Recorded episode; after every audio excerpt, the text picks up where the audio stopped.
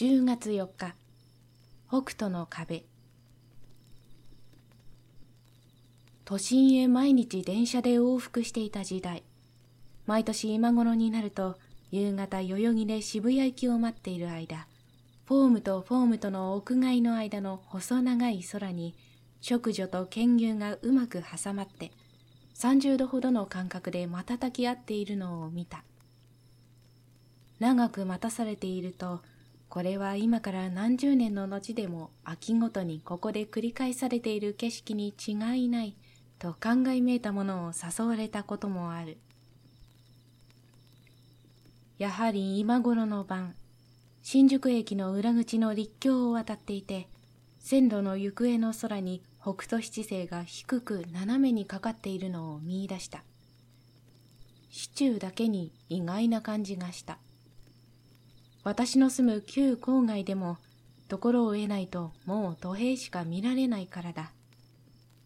そして北斗もここまで低くなると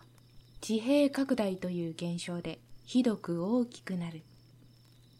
そして地平に垂れる空に壁を張ったような実感を与える。芭蕉の元禄三年の句集都ぶりに、声すみて北斗に響く絹高なという句がある。この表現を誇張だとか、李白の長安一辺の月、万古衣を打つの声、から来ているなどという批評もあるようだが、野添の空の壁に大きく鮮やかにかかっている北斗七星を目にしつつ打つ絹田の音が、それに響くように感じられたのも自然だと思う。この句から私が連想するのは、猿美濃にある伊賀上野の俳人百歳の初霜に行くや北斗の星の前で、これは冬の夜明けで東北の地平に立ち上がっている北斗である。山口清史氏がこの句を、北斗七星はまるで空の壁に描いたように作者の前に立っている。作者は自分と相対立するものとしてこの北斗七星に近づいていく、